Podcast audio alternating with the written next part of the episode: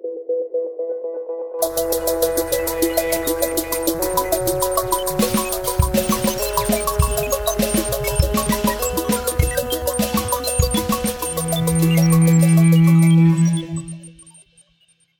to PDXPLORES, a Portland State research podcast featuring scholarship, innovations, and discoveries pushing the boundaries of knowledge, practice, and what is possible for the benefit of our communities and the world.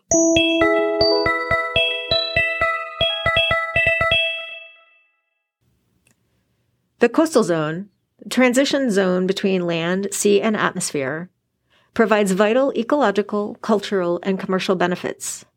Around the world, these ecosystems are home to a vast number of species, support critical industries, and sustain the cultural heritage of the people who have called them home. As with all ecosystems, they are vulnerable. Nearshore waters, estuaries, tidal flats, and the species they support are on the front lines of human activities. Coastal zones are among the most rapidly growing areas, increasing both the human dependence on them and the human pressures they face from habitat modification, non native species introductions, and pollutant runoff, all of which disrupt these ecosystems, harm native plants and animals that inhabit their waters, and threaten their ecological, cultural, and economic vitality. Critical marine organisms, including clams, oysters, crabs, and fish, ingest microplastics, pharmaceuticals, and forestry associated pesticides originating primarily from upstream. These contaminants make their way into the food web. Ecologists are only beginning to explore the long term implications of these pollutants on marine animals, plants, and ecosystems.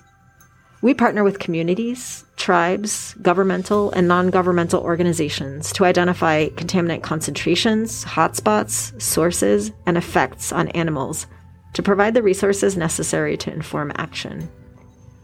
Given the intense human dependence on the continued viability of these coastal ecosystems, understanding the impact of human activity on the species that inhabit them is essential to identifying solutions to address the suite of impacts. What are the sources of contamination? What are the potential outcomes for the species impacted by pollutant exposure? And what can be done at the individual, community, and policy levels to mitigate the adverse effects of human activities on these ecosystems?